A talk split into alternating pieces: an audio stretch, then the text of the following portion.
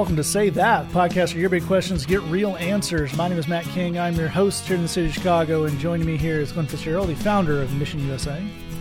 Technology is not my friend. We're having FaceTime issues. Also joining us via said FaceTime is Jed Brewer, the director of Mission USA Productions. Technology says it's my friend, but then when I invite it to a party, it never actually comes. And I know it says it's busy with work, but it's like, you're not too busy for everything else, jerk. You know, in some ways, that was a very taut screenplay about our modern relationship with technology. Thank you. We wanted to come through for us, but it's often busy with other things. Like updating pages. No, Mac, I don't need that. I need you to run the program I want you to run. Joining us all the way from Oak Tennessee, and one of the pastors of Christ Community Church, Lee Younger. And then I look around at other ministries and they're using that technology, and I'm thinking, how do they get it to work? Right? Yeah. That's right. I want to meet the church that is not doing, they're not doing Zoom, they're not trying to FaceTime, but they're still on Google Hangout. They're trying to make the little circles work. Listen, I listened to that uh, uh, O'Brien podcast. I understand it's pretty popular. And uh, today they were doing the same thing we're doing of, you know, everyone recording remotely and stitching it together. And uh, they led off today's or, or this latest episode by describing the roughly 40 minute time frame it took to walk Conan through the process of recording himself using the technology in his home. And when a broadcast professional who is probably of a similar age to myself struggles that mightily, it really makes me feel good about what I'm going through right now. A broadcast professional who went to Harvard, no less. That's true. Indeed, it is. Well, I think the world overall is adjusting. You know, some of us on the show are baseball fans, and that's that's obviously they've had to suspend play. Um, I am a professional wrestling fan. We record this a week from the time you're hearing it on night two of WrestleMania. And gentlemen, that brings me to an opportunity emergency. What? Wow. As you see, they can't have uh, there, there are all these things now, be it church, be it a wrestling show, be it music, where you can't have the live audience there. So in some ways, that's led to a stripping down. You know, a lot of uh, musicians are doing like a, a you know, kind of just a one sh- shoot into their phone and play a song. Uh, you know, there's a Chris Thile from Nickel Creek uh, had a radio show called Live from Here. They're now doing Live from Home, uh, which is also very worth checking out on YouTube. Um, but then there's our friends in the professional wrestling industry who, um, it's not a subtle art form. Let me put it that way. No. So they decided we can just do some matches in front of nobody, and that's that's something. But we can also have a 55 year old biker zombie fight a guy from Georgia in a graveyard. That happened last night. Whoa. So Okay. that's a little more. That's a little extra, a little lagniappe for our friends from the from the Gulf Coast there. And our friends in the church community have up to now, as we've seen, been being pretty austere about the whole thing. You know, maybe it's just the pastor at his house, maybe we're we're shooting it at the church, but it's, you know, just very stripped down worship team. And I think these people are ready to go a little churchamania, if you will. Oh, Whoa. yeah. I think, much to Lee's point about the technology, we go into these places and say, you know, the guy across the street's really up in the production value. Yeah. You ready to kick it up? And what I need from you, gentlemen, is some insane ideas to pitch these people. You- You're talking about Baptists versus the Lutherans, no holds barred, Wow. cage match. A doctrinal smackdown. Yeah. Absolutely right. The Lutherans are going to try to nail something to a door. They always do, There it is. but they're allowed to. But just, you know, you got that pastor who thinks, as the as many of them do, okay, I talked and like encouraged people, but that's not really anything. How can I get fire involved? What what is what does trash talk sound like when you're speaking in tongues, Matt? You know, I can't think of an answer that's not offensive to somebody. Um. So yeah, I'm gonna go ahead and take a punt on that. well, I think uh, if you want to bring it in the in the your own professional wrestling, you could do a Hulk Hogan style where you just speak in tongues normally, but punctuate every sentence with "brother." Right, good, right. good, yeah. Just kind of a string of unknown syllables, and then let me tell you something, Mean Gene. That this kind of thing. Yeah. But so Well, we you- go. you- go ahead. You need one of those uh, wrestling commentators that you know that knows how all the moves. So he, you know, because that's that's where it really comes alive. You know, where he's yelling, "Yeah, it's a it's it's a Presbyterian tulip off the turnbuckle," that kind of thing. You know. Yeah, that's, That's good. right. We need we need church gorilla monsoon. That's what we need. Yeah. I've been saying that for years, really. Um, but also now we need the we need the thing to go in and say, you know, Pastor, I see you're just talking into the camera. The Baptists, they got the live nativity scene going. I know it's not even close to Christmas, but they fired it up anyway. we got to pitch this guy something to go big. Interesting. Well, yeah. I, uh, you know, when you were you were talking about that though, you know, the direction my brain went in, you know, is first of all cosplay. Uh, Sure. So dress up as your favorite biblical character and or theologian, perhaps. And Okay, then you that's then you go toe to toe. You know, in other words, it's like a Mortal Kombat, only it's you know like Moses versus Elijah. Dude, oh, yes. Oh yeah. Oh, now we're talking. See what I'm saying? That would be you know that would be pretty pretty epic right there. Our struggle is not against flesh and blood, but what if it was? That's right. Well, now we, we have a corollary of something we've already pitched to great success, which is the Easter slash Christmas pageant where it's a cage fight, but we don't tell the guy who's playing the bad part that it's a cage fight. Right. I believe we pitched this with Glenn having the idea of Santa wrestling the concept of gluttony yeah. And just kind of ground and pounding him. So Yeah, you you you hire an improv actor that did not know what this is, and you're just you're chasing him around the sanctuary now with a with the folding chair that you're trying to hit him with. You know, why does that guy have a gladius? Well, we're talking about Ephesians 6 and it's going to get specific. I think this is good. I think we we could involve lions. The tigers are very hot right Oh, now yeah, thanks to our friends at Netflix, you know. Sure, yeah. Oh, what does the part of Daniel involve? You'll find out. yeah, I, I think this is going to up your play count considerably. Yeah, definitely, definitely. Well, and and King, you started us off at the front, you know, mentioning pyrotechnics. I think if you're doing a series on Elijah, there's a lot of opportunities to bring out those pyrotechnics, man. Oh, oh yeah, yeah.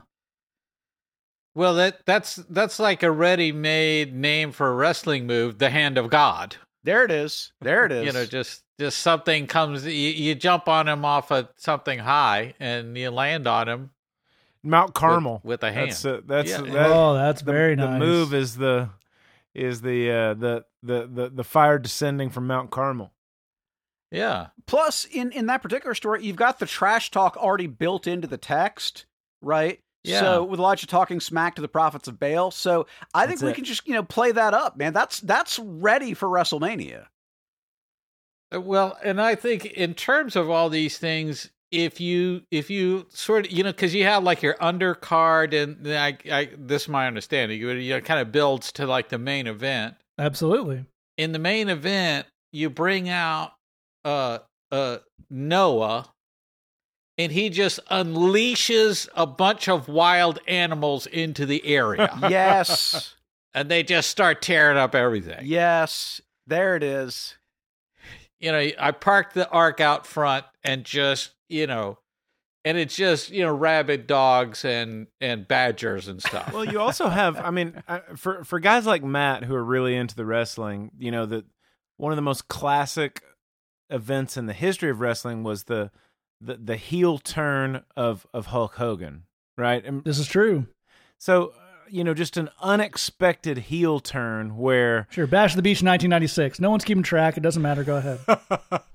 but you have some kind of unexpected heel turn where you know like uh where where Solomon uh you know the the son of King David decide you know or Absalom the son of King David decides to take over the whole kingdom or something like that you just play all of this up all of this drama and cosplay and the whole thing or you could even have uh denominations banding together and forming alliances against other denominations. Ooh. Oh, we got a full Game of Thrones thing going here. That's Yeah, nice. You got your Arminians, you got your Calvinists. It's you know a whole thing, man. They're just you know, I'll I'll make you eternally secure about the thing. You know, you you you know, you finish it off at home. He's only a four point Calvinist. There it That's is. right. There it is. Yeah. The Well, I fifth think- point is pain. Well, in, the in a P statement Tulip. that's in a statement that's certainly blasphemy. In many ways, Judas was the original heel turn. What? And Okay. I think you could do a whole multi-day Holy Week program. You know, this is our Yeah. first show coming up after Easter. Yeah, And what The was the resurrection Supper. if not the ultimate hulking up? Yeah. yeah. You know, Jesus, you know, you have the guys playing Jesus come out of the tomb. Hulk Hogan's Real American starts playing. Yeah. He drops the big leg on Satan. I think the people would enjoy this. I know I would. Gentlemen, I, I'm I'm sorry to have to do this, but I am a preacher's kid, and it's it is what it is. You may be saddened to know that noted Christian musician Carmen has already done exactly what we are all describing Wow. No. I'm going to For need you to break down every part of this for me, Jed. Okay, so there was a guy, I believe he's still with us, but he was a big star in the 80s and early 90s, a Christian musician named Carmen. And it's Oh, we're familiar. It's difficult to describe Carmen's music because there wasn't really a style to it. It was just Carmen is amazing. Was really that's the key thing. Um and uh Carmen It was pr- like Billy Joel if he had a cousin that wasn't able to play piano. Yes, that's exactly what it is. That's, that's oh, that's perfect. rough. Yeah. So Carmen, I believe, and it was broadly considered his magnum opus, uh, was called The Champion, I think. Um, but it basically portrayed, if I recall correctly, kind of the Holy Week and the resurrection as a wrestling match between Jesus and Satan. Wow. Oh. Oh, no. Oh yeah, and like deadly serious. So so once again, we are not able to be silly and mocking enough to go past what is real. I'm saying this already happened in Christian culture literally 30 years ago. Wow. And and Glenn was pretty close. I I just looked it up. He is from New Jersey. So the whole Billy Yeah. Joel thing, I mean, I guess that was yeah, this is pretty amazing. Oh, Oh, yes. that hurts my soul on so many levels. The final P is for pain. I Jed, I do remember there being kind of a rap song where Jesus dunks on Satan. Yeah. Oh, yeah. You remember no. He Yeah. has the yeah, shoes and everything. Yeah. Yeah. It was Christian WrestleMania meets lame Hamilton. Yeah. It was. It was Oh, bad, dude. time.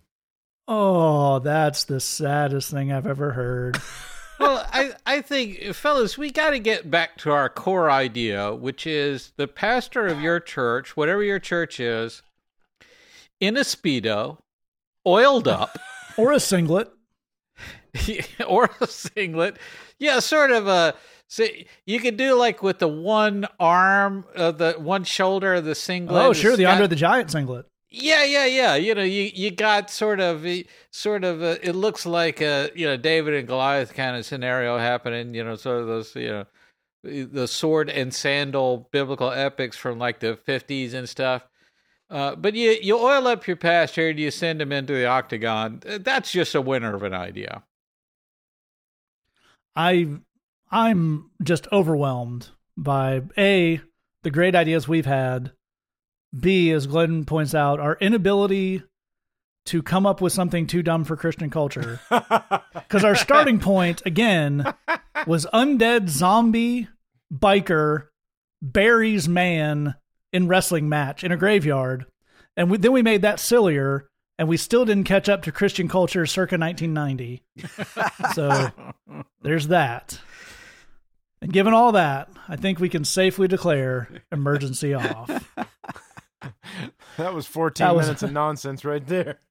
that was a real journey, folks. Um, so there's really no healthy way to get from there to Bridgebox. Um, the things that stop me from doing things like uh, you know, concept albums about Jesus uh, wrestling the devil in the Omni, I assume, because that's where all great such things take place, is that I have to functionally uh, be ready for Bridgebox. I have to put that every month. So that's that's that's sermons, that's Bible studies, that's songs, that's things that are, are a little more uh, gathered, a little more focused in theme, encouraging you. That comes in your inbox every month if you sign up at missionusa.com slash bridgebox. We are also on a weekly basis putting out our live Bridgecast. We hope Woo. you can join us every Tuesday at 7:30 Chicago time or to put it in fancy GMT minus 5. Whoa, Not to be confused with GMT minus 5, which is also very British but an entirely different thing. Um, so we hope you join us. We'll have sermons, we have some worship, we have some messages from some amazing friends around the city and around the world. We're having fun in the chat, interacting with people. So come join us every Tuesday at 7:30. Even if you can't, those videos are all archived over at facebook.com slash the bridge Chicago.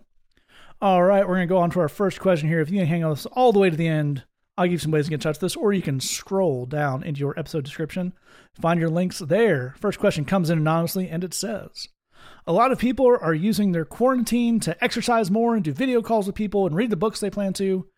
I kind of just want to do less than I had to do when I had to go to the office every day. Is it wrong to see this as an opportunity to just slow down?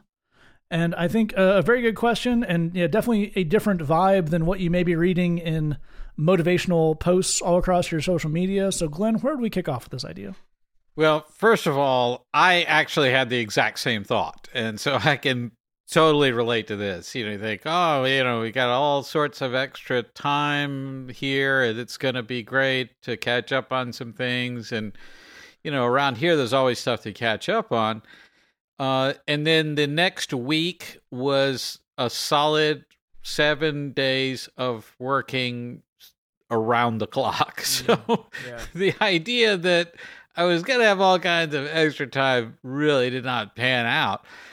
Uh, so that's part of it is is not realizing that you know you might be have less to do over here, but you end up uh, other things kind of expand to fill the space. At least that's how it works in my life.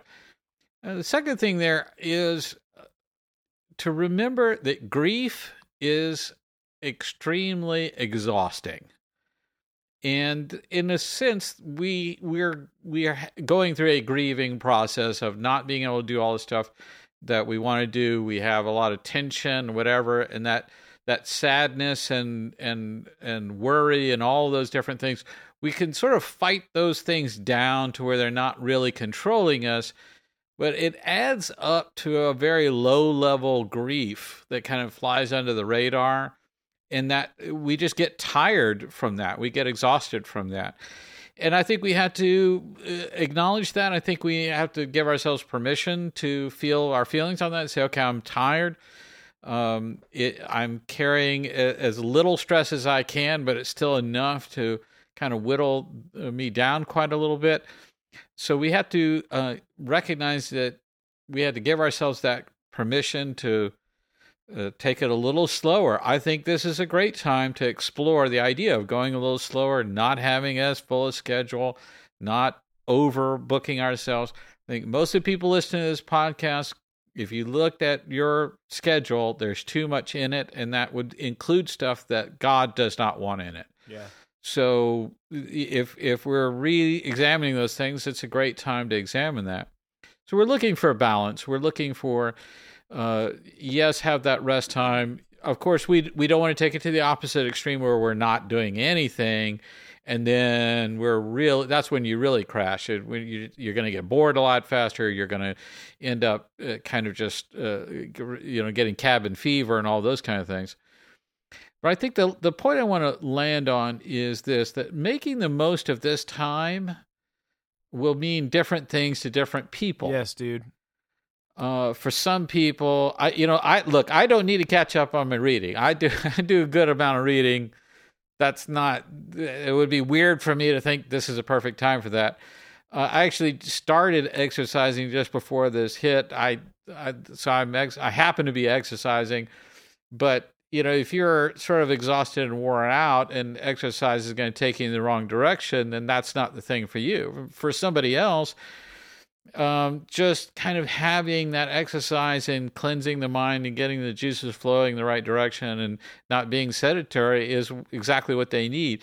I think you need to give yourself permission to say, what is it that I need to really feed myself, to power myself, to keep yeah. myself going, and make those moves.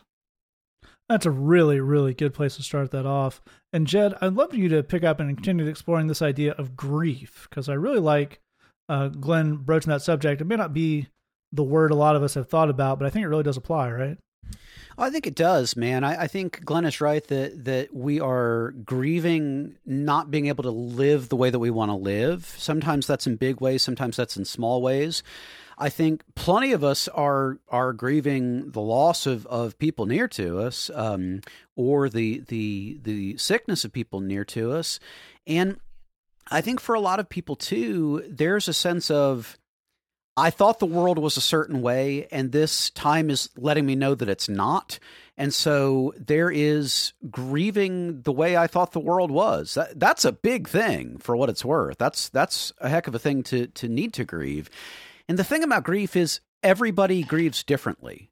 Um, and as as long as you're not for years and years and years just ignoring your grief, there's not exactly wrong ways to grieve. It just doesn't quite work that way. So um, I think being kind to yourself is really, really important in this season. And just like Glenn is saying, doing the things that work for you, whether they work for other people or not, is is really key and really important. But while we're on the subject, let's talk about those other people because there's a few things we may want to note. The first is people lie online. They go on Facebook, what? they go on Instagram, and they lie. This has actually been studied, and what what's been shown is that a significant majority of people will exaggerate online to the point where truth has been left behind.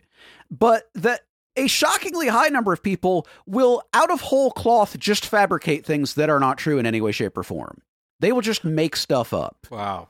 Are you saying that post Glenn put up about him being named Duke of Burgundy may have been a half truth? I'm I'm suggesting it was at least in part a flight of fancy. Well, he's still Look, I was, a sash. I was wearing burgundy. That's close enough. oh. So here's the thing. One of the things that we want to believe about our lives in the world is that tragic times bring out the best in people. And sometimes that's true, but it's not always true.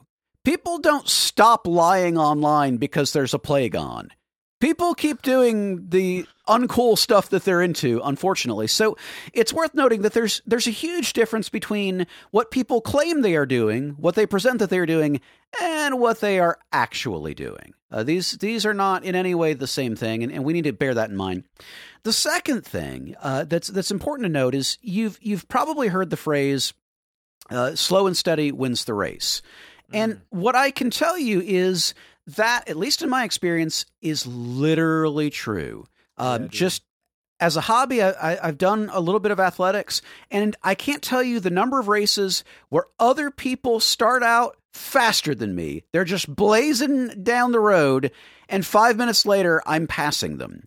It's not because I'm particularly fast. I promise you I'm not. It's because if you burn yourself out in a very impressive but short lived blaze of glory, then you have nothing left to do. So, um, you're you're comparing yourself to others. I think a lot of those people are making it up. Some people may be telling the truth, but for how long? Right? So just yesterday I got my MBA from an online college and I planted my garden and I dewormed the dog all in a day's work. Okay, but what are you doing tomorrow? because we're all still going to be in quarantine tomorrow. Yeah, and recognizing that it's this is a marathon, not a sprint, that slow and steady wins the race, and that you need to do what works for you, whether it works for other people, I think is how we're going to wind up staying in a good place mentally and emotionally. I think it's a really, really good point. I will I will tack onto that.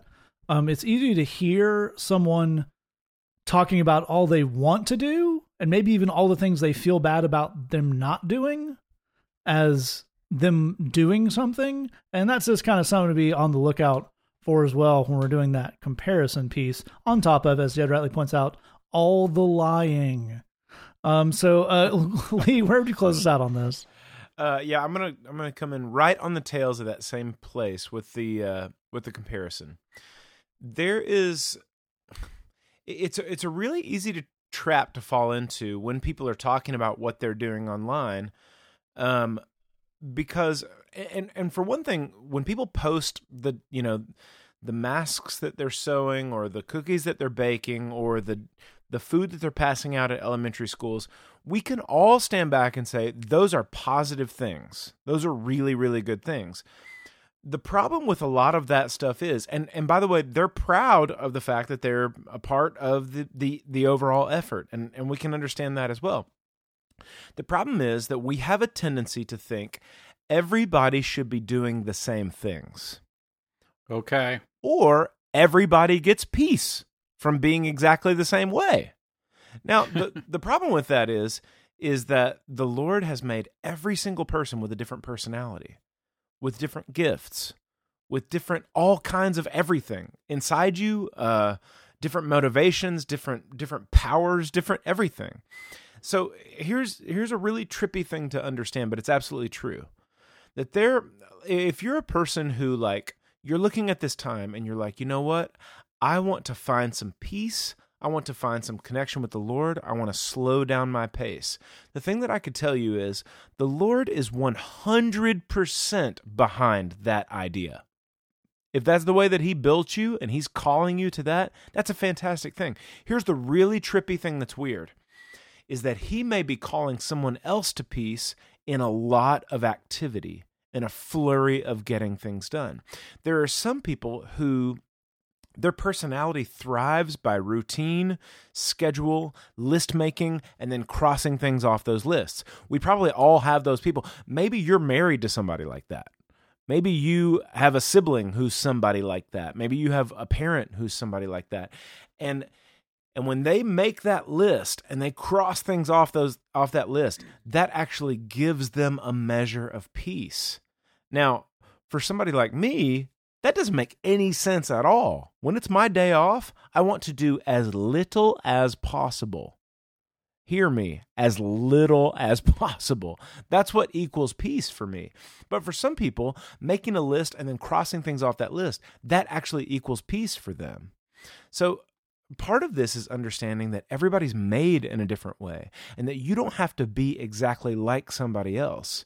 That Jesus may be calling one person A into peace by giving them a lot of things to do, a big routine, and then them crossing that off. And he may be calling you into peace by just slowing you down and and you spending some time reading or spending some time just kind of getting, you know, getting some things organized around the house or whatever it is whatever it is, that comparison piece is the piece that's going to take you out of your square and make this a very difficult thing to understand.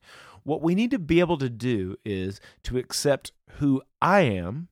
I need to be able to accept who I am, be kind to myself, accept who you are, be kind to yourself, and follow what's bringing me peace and joy. Follow the voice of the Lord, that still small voice, that gentle whisper, and then let you follow that same voice and not compare or make a checklist where I'm like, yeah, i think that's all really fantastic stuff. I would add to that that there's there's a weird a kind of survivor's guilt kind of thing good. that can happen when to celebrate. people are being inconvenienced by something that you don't find that inconvenient. So, you know, as we're talking about here, you know, people have a hard time sitting still and they want to be out and be active and be seeing people and be in their routine and all that that's perfectly fine, and it's going to be keep going, Matt? a real hardship for them. It doesn't make you a deficient person that you like. You like working from home, and you're not that bothered about not being able to go to you know the exercise class or whatever it is. Um, it's it's a weird thing I think we all have in our brain to think, shouldn't I be a person who is yeah. put out more by this? Isn't that you know what I should be doing? But that's really not going to get you any closer to where you're going, as these guys these guys have all mentioned. Okay, we have a little something right. special for you here. We got we had a question come in about a lot of the folks who are you know getting furloughed and uh, having some job insecurity issues uh, in the, these trying times. So it occurred to us that uh, none of us have had a real job for like a long time.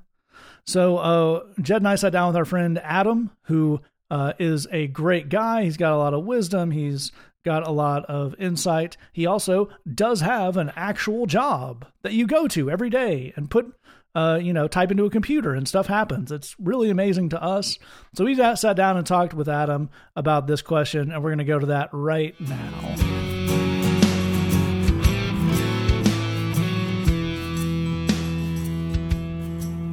All right, as promised, we have a special guest.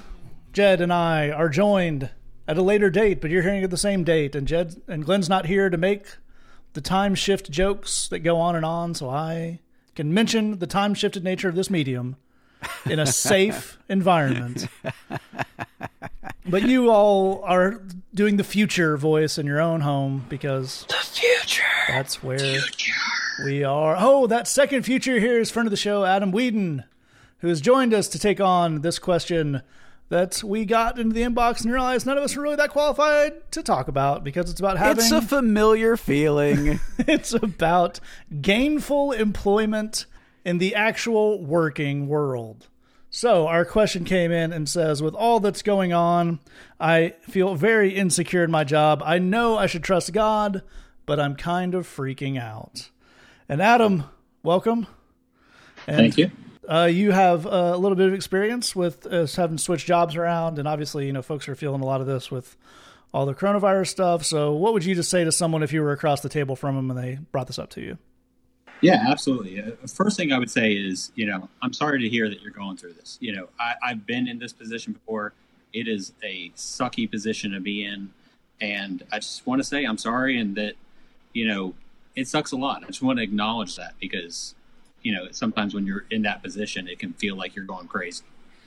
But there are definitely like two elements of this that I want to attack. First is the practical, and then there's the spiritual. Here's what we want to do let's get a resume together and updated and emphasize the things that the next job will be looking for in you. Put the skills you're looking to show off at the top of the list of every previous job you have. Make yourself look like a rock star you want to look like the perfect candidate for that next position. Now, you may be thinking, Adam, isn't that lying? No. In my position, I go through tons of resumes for my job and I treat them for what they are. They're advertisements. Every one of those resumes I see is a real person who's trying to put their best foot forward in trying to get a job. Now, I expect the resumes to not have any like false information. I don't want any out and out lies on there. You can't just make something up. However, I do expect them to be showing off a very highly idealized versions of themselves. It's kind of like getting your picture taken. You want the person taking your picture to get your good side, emphasize your best attributes. You want your hair combed. You want to put on some makeup if that's something you think makes you look better. Is that how you look when you first wake up in the morning? Of course not. But you're not lying. You're just showing off the best parts of you and minimizing the worst parts of you. That's what everyone expects out of a resume. This is like a commercial for yourself. You're pitching yourself via this resume. So don't lie, but make it the best pitch you can. Second, I would start identifying companies that are looking to hire someone in that position you're looking for. Maybe retail isn't your bag anymore, but you still like the customer service and the cash handling aspect. So maybe you could go work for a bank, or maybe you could find something else. You know, do some internet searches, have some targets of where you would like to work, and start sending out your resume. I will caution you against some old advice that says you should go to door to door handing out your resume and don't take no for an answer. And that may have worked 20 or 30 years ago, but it does not work now. Uh, as someone who's gotten jobs then and gotten jobs now, it's definitely a new world. And one secret that I'll tell you that not a lot of people want to admit a friend on the inside can do more for you than the best resume in the world. I've gotten more jobs than I can count because I knew someone who worked somewhere. It seemed like a good place to work. They passed on my resume to the right people and put in a good word for me. Now, keep in mind, that's because I try to cultivate a good reputation with everybody I work with. I treat everyone with fairness and dignity so that the future people that I work with, either inside a company or people I list as references, will be able to say that I did good work. Um, Never burn your bridges with anybody. Always make sure that you can have someone in your back pocket to help you get a position. You never know when a past coworker will be the one hiring you for your future job. Now, one other way I want to cover this from an unstable standpoint is if by unstable you may mean the conditions are bad. Um, I would say I'm truly sorry to hear that because I've had my share of horrible working conditions, including bad bosses, and it's not fun. Uh, some bosses I've had would even outright yell at me for like literally hours a day. It's just absolutely draining. but to me, a good job can be made terrible by a bad job, and a bad job can be made ter- tolerable by a good boss. A boss can be a real make or break for a job. So if that's what you're going through, then a lot of my advice is similar to what I already said. You know, get that resume together, start finding a new place that you can target, start getting that resume out there. But if the work environment is literally unsafe and like could injure you or kill you, then make sure you reach out to your local OSHA office. They're the ones who are supposed to be inspecting workplaces and work sites to make sure they're safe and force your employer to fix it. And the greatest part is you can submit a complaint and ask your name to be withheld so your employer will never know it was you. You can find them online at osha.gov to file a complaint and read about the processes. When all is said and done, and you hopefully get a job somewhere else, don't forget, don't burn your bridges. Provide a letter saying you're worked two more weeks so you're not leaving them high and dry. Let them know you'll train a replacement if they want you to. Some may ask you to leave right away, but most will keep you working those two weeks. Keep doing the job. Keep your eyes at the light at the end of the tunnel. You only have to do one day at a time, even if it's rough. I do want to provide a word of perspective on that, though. Work can be hard and work can be tough or can also be fun. Almost always, in my experience, it's some mixture of both. If you're very new to the job market and someone's told you to follow your dreams, and if you just find the right job, you'll never work a day in your life, uh, someone probably sold you a lie on that. I've had jobs I've really enjoyed. I've had jobs I absolutely dreaded. I love my current job because I get to help kids get into college. But you know what? It's still hard sometimes. It's not always fun, and that's okay. I'm just blessed that most of the time I have a clear vision that I'm helping people in my day to day work. And that's the key for any job is just find something that for the most part you are enjoying. If you only focus on the negative aspects of a job, then that's all you'll ever see, even if it's a good job. However, we can keep the perspective of this is a job, I'll have good days, I'll have bad days, and as long as the good days outpace the bad days and I'm not being abused, then I'm doing pretty well. So that's kind of the practical aspect. From the spiritual aspect, I want to kind of let you know that God definitely has your back in this. Uh, last year, I got laid off, and the one thing that I had to hold on to was that God had my back. Otherwise, I would have been absolutely crazy. I had to remember that God had a plan for me, that He was going to be doing something that was going to be awesome in my life, and I just had to have the patience that it took to wait for that to work out. Now, that's not to say it was easy. That's not to say it was fun, but I knew that God had my back. And to remind you of that, I wanted to read some verses out of the book of Exodus. Uh, first, let me give you some context. The book of Exodus is in the Old Testament and deals with God's people prior to Jesus who were trapped in slavery in Egypt. These folks had it rough. They have what you would say is an unstable job situation. And God was choosing a man named Moses to help lead them out of that situation. This is what he said in Exodus chapter 3, verses 7 through 9. The Lord said, I've seen how my people are suffering in Egypt. I've heard them cry out because of their slave drivers. I am concerned about their suffering. So I have come down to save them from the Egyptians. I will bring them up out of that land. I will bring them into a good land. It has a lot of room. It is a land that has plenty of milk and honey.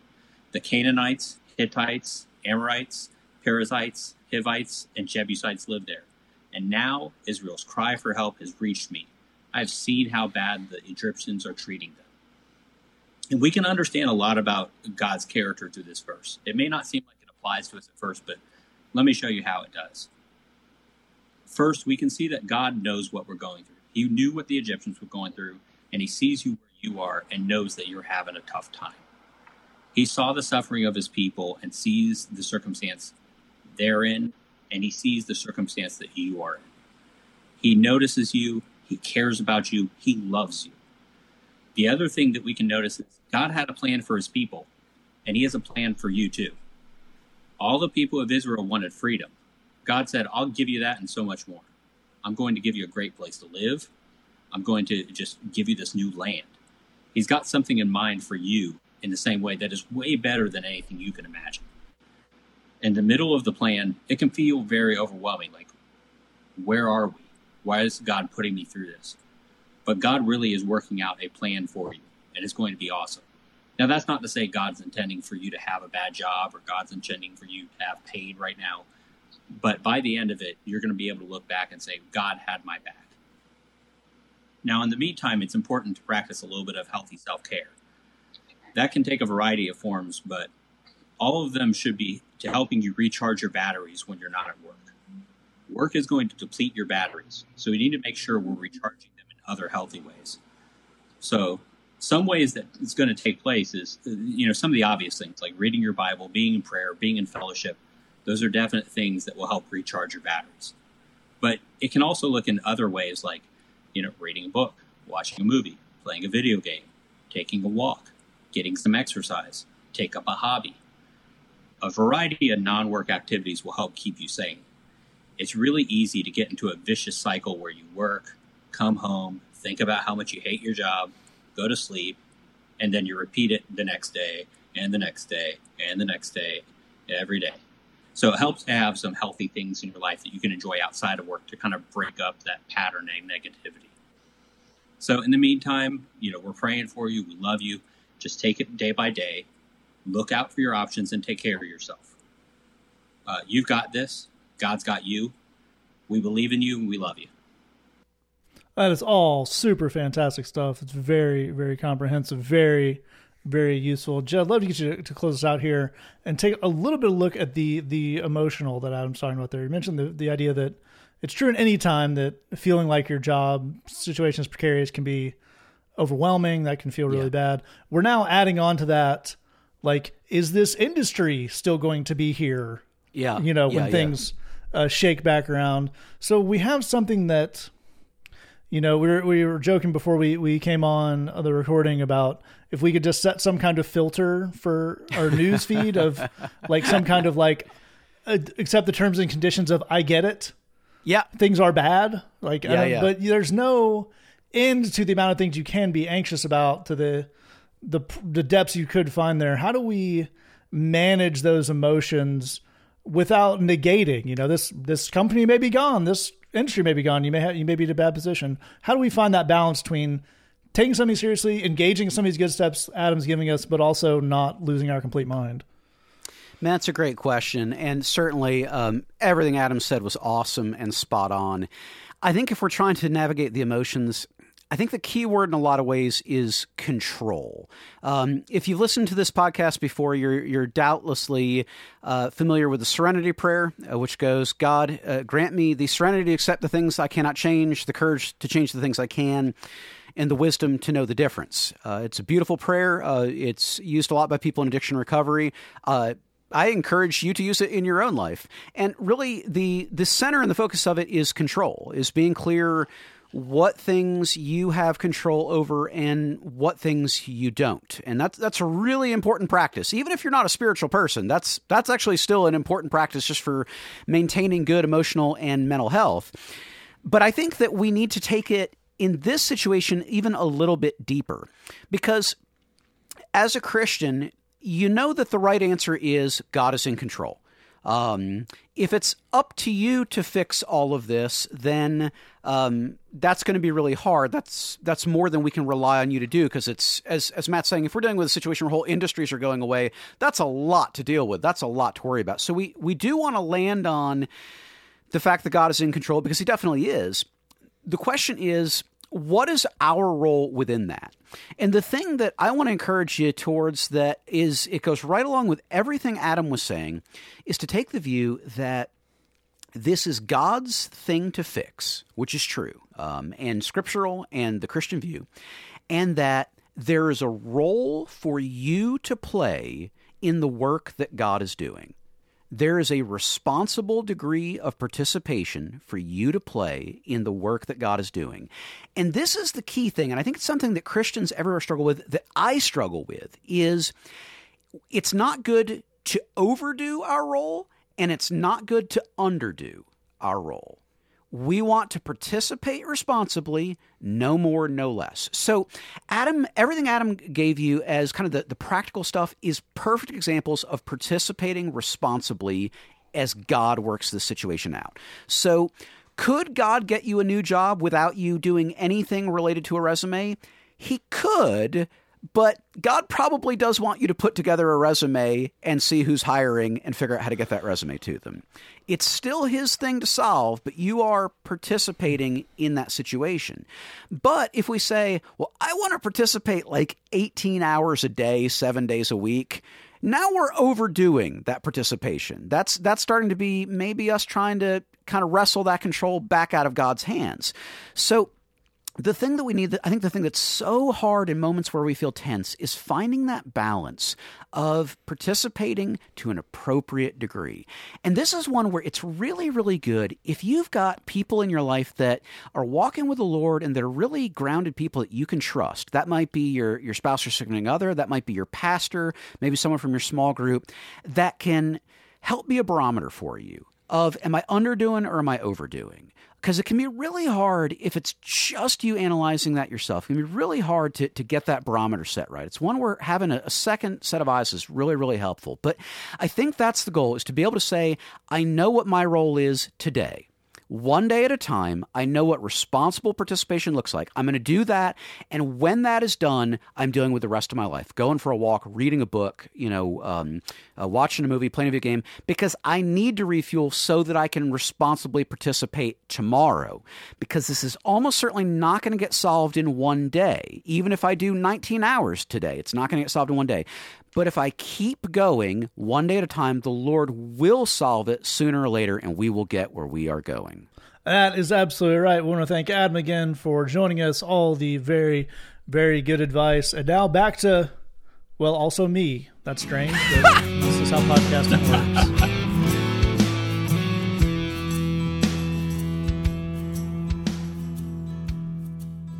All right, that was very cool. We want to say thanks to Adam for sitting down with us. That was a lot of good stuff from him on that.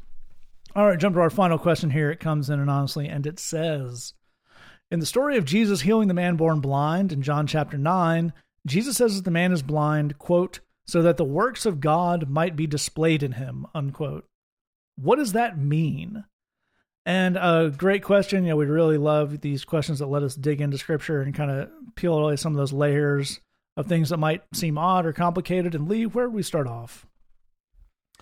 Yeah, I, I'm so glad you asked this question. I this was a this question was a hang up for me as well. Um, you know, when I was first starting to kind of just actually read the Bible for myself. Uh, because when you read it, it looks like this moment where you're looking at this guy who's had like a really really hard life. Like this is a guy who's never seen his his own family's faces and just just a just a lot of suffering and problems. And it looks like Jesus is saying yeah all the problems of your life are were were you know just adding up to this moment where I could have a great moment and be the star.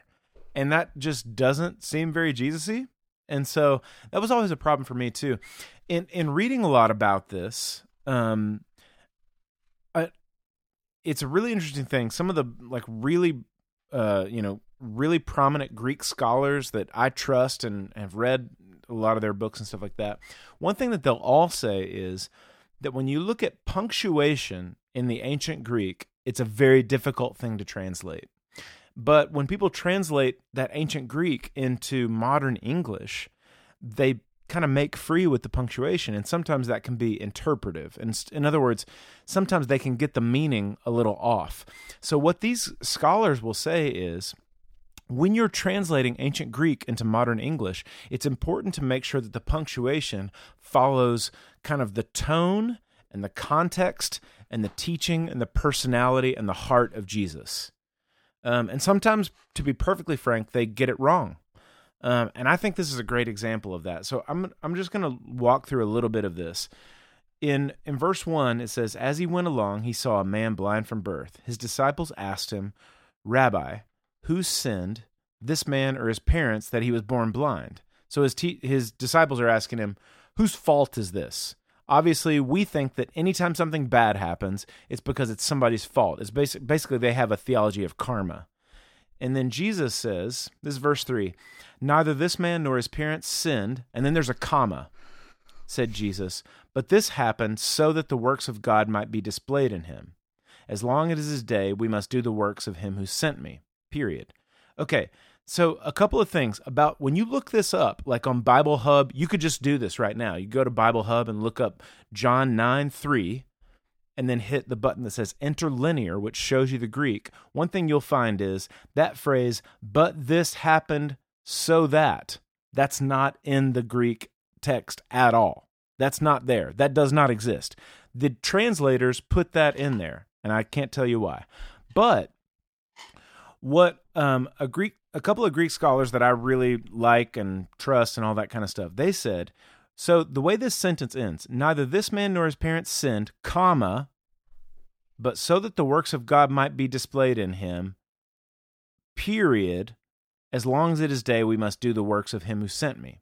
So that makes it look like Jesus is saying, This happened so that I could have a great moment. But what this dude said was, What if the period was after the word sinned? Neither this man nor his parents sinned. Period. End of thought. In other words, Jesus would be saying in that sense, That's not what this is about. Suffering is not always directly tied to somebody's sin. It's not about karma. That already sounds more Jesus-y to me. I don't know about you. And then if it went on, but so that the works of God might dis- be displayed in him, comma, as long as it is day, we must do the works of him who sent me. Now, if you look at a, at punctuation that way, then what Jesus is saying is, don't chalk this up to who sinned. Life sucks sometimes, but since I'm here, I want to do the works of the one who sent me. Now, that already sounds a whole lot more like the Jesus that you see throughout the Gospels. Again, sometimes the punctuation is a difficult thing to translate from ancient Greek into modern English, and the thing that we need to keep in mind is Scripture has a context and a tone and a heart. And we need to make sure that we are interpreting that based on the heart of Jesus and the message of the good news, which says that everybody's a sinner. So it's not like everything that bad is that happens is a result of some punishment for sin, but Jesus is at work in the world to solve problems and to heal hurts and to come after situations that need a savior. That's where Jesus wants to enter in. So when we look at difficult passages like this, what we want to look for is where is the heart of Jesus? Maybe the punctuation or the translation or something like that is throwing me off, but I want to find that heart of Jesus that's always at work to heal and to help and to come after and to be on the side of sinners. That's a fantastic place to start this off. It's a really solid grounding in, in, the verse itself and what's going on there. Super duper important. And Jed, let me just pick us up there because I think the next kind of layer we can move to is the way people would use the wrong interpretation of that that Lee is talking about. That when we find one of these kind of odd oddball sentences in scripture, I think one of the things that plays in our mind is, "Oh crap, are all the jerk people right?" Because there's this one verse they can point to. So in this saying that like oh no all suffering and bad stuff is really good news because it's a chance for someone to become christian is obviously a terrible idea and not actually what this verse is saying right sure Oh, no doubt, no doubt. Uh, everything I've got is going to line up with what you've already heard from Lee. Um, I think there's a few takeaways from this story as a whole that are really worth looking at. The first is uh, let's talk about what God's work is. God's work is clearly that there are people in need who receive compassion. Right. That is that is clearly God's work. So um, we don't want to be in any way confused about that. There's someone that they're in some way in need, some way hurting, some way going through rough time, and they're going to receive some form of compassion. This is God's work. So let's pause there for a second. I think for an awful lot of people who listen to this podcast, you are involved in big ways and small ways in showing compassion to people who are in need. Um, and there's a lot of ways to do that. And the good news is you are involved in God's work. if if you are doing that in your life, you are directly involved in doing God's work and as the Bible says elsewhere, being the hands and feet of Jesus. So that's amazing. You're rocking it, you're doing it. All right, but now there's there's another side of it that we need to look at that this story also really really points to, which is oftentimes we can lump together the thing that we want to do and the trappings that we think are going to go with the thing that we want to do right? I mean, an, an easy way to think about this is we kind of associate if you're really, really good at music, then you will be rich and famous. Well, there's no reason why those. Lee's laughing for a reason. It it turns out those are trappings. There's no reason why those have to be linked. I mean, maybe you could be good at music and you're rich and famous, but in most cases you're not. In most cases, you're good at music and no one has ever heard of you and you have no money, right? There's the thing, the music, and then there's the trappings. Now, we do this a lot in Christian stuff. So let's go through a list of uh, just a few of the things uh, in this story that are trappings that don't happen, even though God's work is definitely happening. Um, in the story, people do not admit that they were wrong. They were massively, galactically wrong. Yeah. God's God's work happened, but no one admitted that they were wrong. That's mm. the first thing.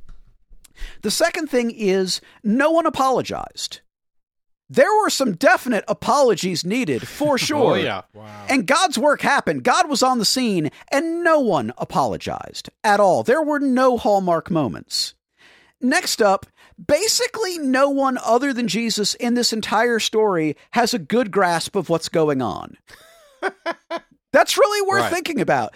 God is on the scene. A miracle has taken place. God's work has happened. No one has a good grasp of what's going wow. on here. And to take it further, no one comes off their nonsense at all. There's not even right. a lessening of the nonsense. It's full bore. I'm doubling down on my nonsense, even though God's work has occurred. Here's another one family does not start acting right. Family was acting the fool at the beginning of this story. Family is acting the fool at the end of this story, even though God's work is clearly going on in the midst of it. And one more, just because it's important to um, Christian culture no one becomes famous and gets a book deal. Think about that what? for a second. God's work occurs, a miracle happens, and no one gets famous, no one gets a book deal, no one gives an interview. It's just that's it. And I think it's really important for us to wrap our brains around that because, again, I know there's a lot of people listening to this podcast that are involved in being the hands and feet of Jesus. And because we live in such a media focused culture, we have an image of all these trappings that we think if I was really doing God's work, these would be happening too people would be acting right and people would be getting a clue and my family would behave themselves and people would admit when they were wrong and probably someone would want to give me a book deal too. But none of that's happening and it makes me question am I really doing God's work?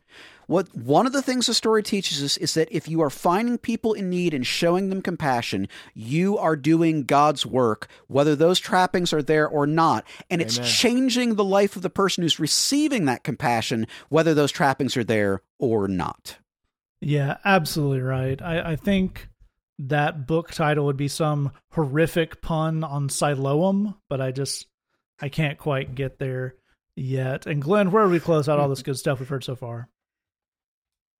Well, it, eh, these guys laid it out really well. I mean, when you, when you read the rest of this chapter, uh, what you have are religious leaders just freaking out uh, and are deeply displeased that a person who was blind can now see. Uh, but it wasn't yep. done uh, properly or in order. Now, that's either because they all had some sort of disorder or it's uh, basic human jealousy. Because it turns out if you can make blind people see, you are a bigger deal than a guy who's really legalistic and bumming everyone out.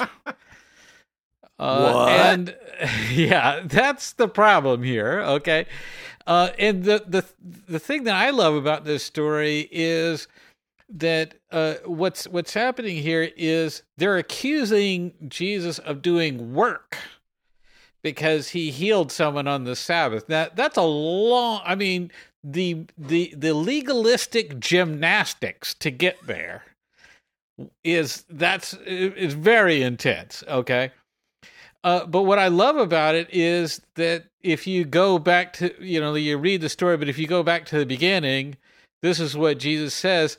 This happened so that the works of God might be displayed in him. As long as it is day, we must do the works of him who sent me.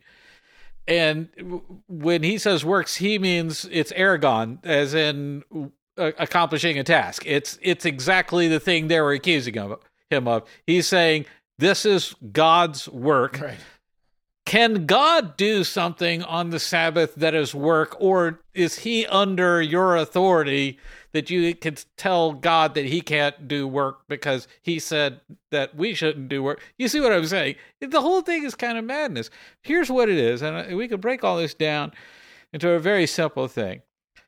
First of all, challenges are not curses being blind is not a curse. Being, uh, you know, having a, a hmm. physical a limitation is not a curse. Dude, that's it's important not meant to right be, there, man. Yeah, it's not meant to be seen that way. It's a challenge. It it makes life tough in certain respects, but everybody's got some kind of challenge that they're dealing with. Uh, Jesus uh, comes along, heals him, and something remarkable happens. He's he's given the healing.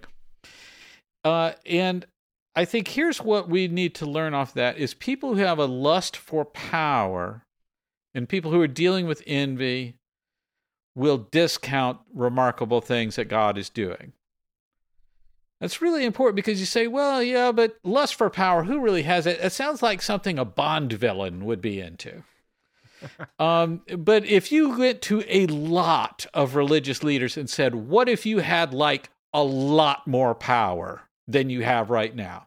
You could be on the TV, people would listen to you, you'd have a book contract like Deb was talking about.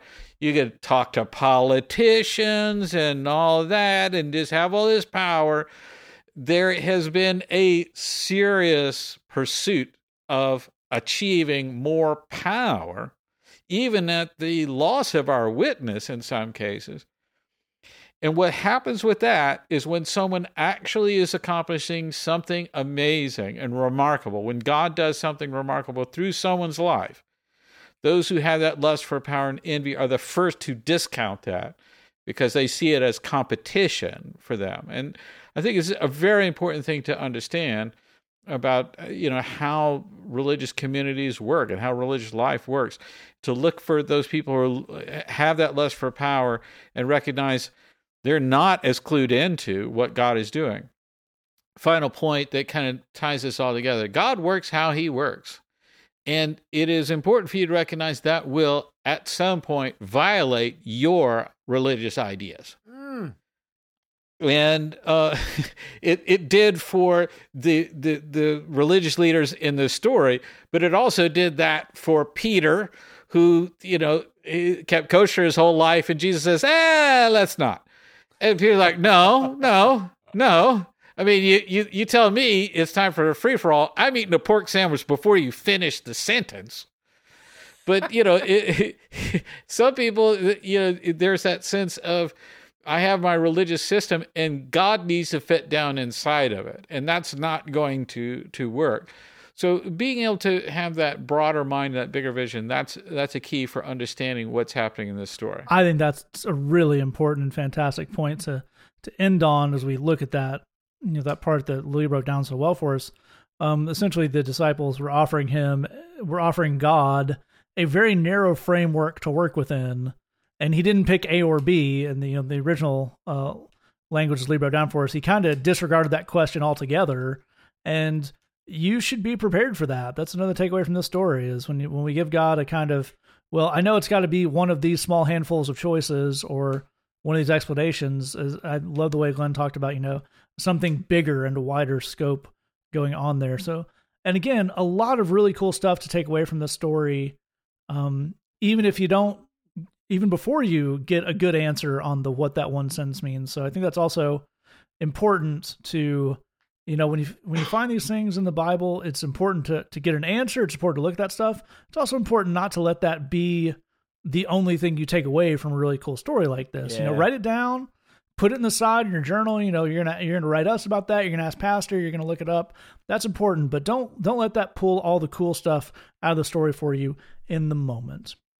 All right. If you have a question for us say that podcast at gmail.com the bridge chicago dot tumblr Com. Remember, you can join us every Tuesday at 7.30 Chicago time for our live Bridgecast. We're going to have a song this week. This is by far our most requested song on said live Bridgecast. This is recorded live at the bridge. This is Jed Lee and the folks there in The One. Take out that. Thanks for listening. Yeah. Just remember, we love you. God loves you. There's nothing you can do about it. Sunday, Sunday, Sunday, retired pastor Walter Jenkins takes on seminary professor emeritus Lester Johnson. It's a battle of the octogenarians in the octagon. Yes! Oh, yeah.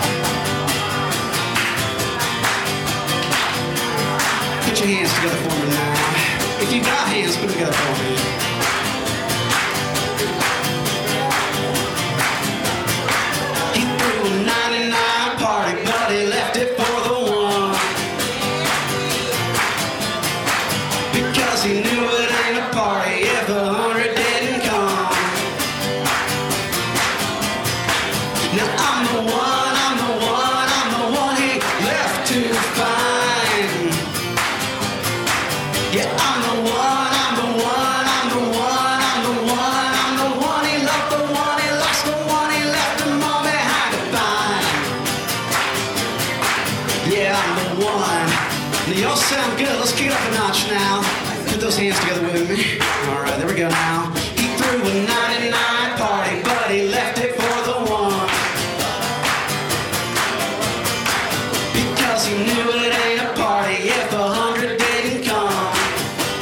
this time you're the one.